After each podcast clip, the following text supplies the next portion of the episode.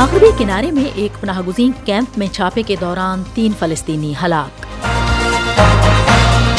جنگ بندی کے لیے امریکہ، مصر اور قطر کی کوششیں۔ بحیرہ احمر میں گروپ کی کاروائیاں غزہ پر اسرائیلی جارحیت اور محاصرہ ختم ہونے کے بعد رکیں گی حوثی باغی۔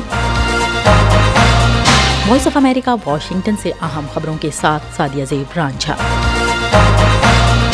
فلسطین کی وزارت صحت کا کہنا ہے کہ اسرائیلی فوجیوں نے زیر کنٹرول مغربی کنارے میں ایک پناہ گزین کیمپ میں رات گئے چھاپے میں تین فلسطینیوں کو ہلاک کر دیا۔ غزہ کی پٹی میں اسرائیل اور حماس کے درمیان جنگ شروع ہونے کے بعد سے فلسطینی علاقے میں تشدد میں یہ تازہ ترین اضافہ تھا۔ رم اللہ میں فلسطینی وزارت صحت نے کہا کہ یہ تینوں افراد شمال مغربی کنارے میں توباس قصبے کے قریب فارے پناہ گزین کیمپ میں جھڑپوں کے دوران اسرائیلی فائرنگ کا نشانہ بنے۔ اسرائیلی فوج نے فوری طور پر چھاپے کے بارے میں تبصرہ کرنے کی درخواستوں کا جواب نہیں دیا۔ فلسطینی وزارت صحت کے مطابق غزہ میں جنگ شروع ہونے کے بعد سے مغربی کنارے میں اسرائیلی فوجیوں یا آبادکاروں کے ہاتھوں کم از کم چار سو تین فلسطینی ہلاک ہو چکے ہیں۔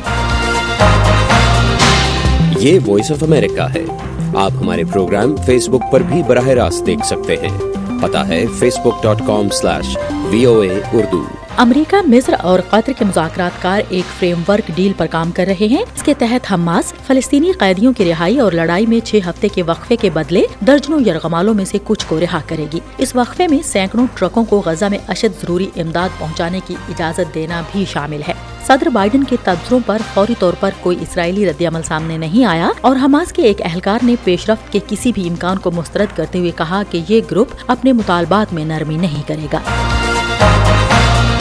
یمن کے حوثی ترجمان نے منگل کو رائٹرز کو بتایا کہ بحیرہ احمر میں گروپ کی کاروائیاں اس وقت روکیں گی جب غزہ پر اسرائیلی جارحیت اور محاصرہ ختم ہو جائے گا۔ بحیرہ احمر میں حوثی گروپ کے میزائل اور ڈرون بین الاقوامی جہازرانی کے لیے خطرہ پیدا کر رہے ہیں۔ اس سوال پر کہ اگر غزہ کے لیے جنگ بندی کا معاہدہ طے پا گیا تو کیا بحری جہازوں پر حملے ختم ہو جائیں گے؟ محمد عبدالسلام نے کہا کہ محاصرہ ختم ہونے اور امداد کے لیے داخلے کی اجازت دینے کے بعد صورتحال کا دوبارہ جائزہ لیا جائے گا۔ Voice of America Urdu service کا ٹی وی شو ویو 360 آپ دیکھ سکتے ہیں آج نیوز پر۔ پیر سے جمعہ شام ساڑھے سات بجے۔ فرانس کے قومی انسداد دہشت گردی پروسیکیوٹر کے دفتر نے کہا ہے کہ فرانسیسی استغاثہ نے ایک چھبیس سالہ اسکول ٹیچر پر اسلامک اسٹیٹ گروپ کے لیے مذہبی ترانے کا فرانسیسی میں ترجمہ کرنے کے شعبے میں فرد جرم عائد کی ہے۔ پروسیکیوٹر کے دفتر نے پیر کو کہا کہ اس شخص پر الزام ہے کہ اس نے جہاد کو فروغ دینے والے کم از کم پانچ مذہبی ترانوں کا فرانسیسی زبان میں ترجمہ کیا، ان میں ترمیم کی اور انہیں نشر کرنے کے لیے داعش کے اراکین کو بھیجا۔ اس کیس کے قریبی ذرائع نے اپنا نام ظاہر نہ کرنے کی شرط پر بتایا کہ دسمبر میں ٹیچر کے گھر کی تلاشی لی گئی تھی، جس کے نتیجے میں تحقیقات کا آغاز کیا گیا تھا۔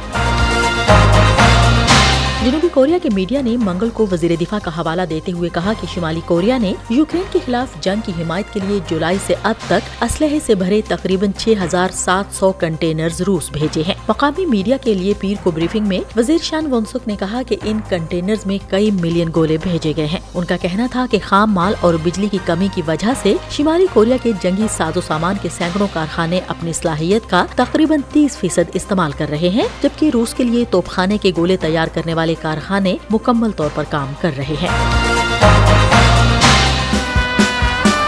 ہمارا یوٹیوب چینل سبسکرائب کیجیے پتا ہے YouTube dot com slash Urdu V O A news.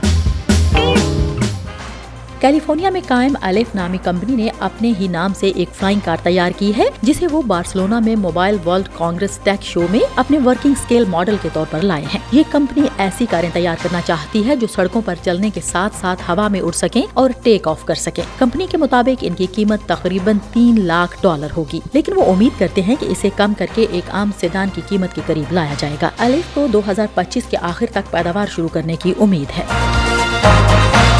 مزید خبروں اور اپڈیٹس کے لیے وزٹ کیجیے ہمارے social media handles V O A Urdu اور ہماری website Urdu V O A dot com Voice of America Washington کی اردو سروس سے خبروں کا یہ بلٹن اب ختم ہوتا ہے۔ میں ہوں سادیہ زبران جھا اور ایڈیٹر تھیں بہجت جلانی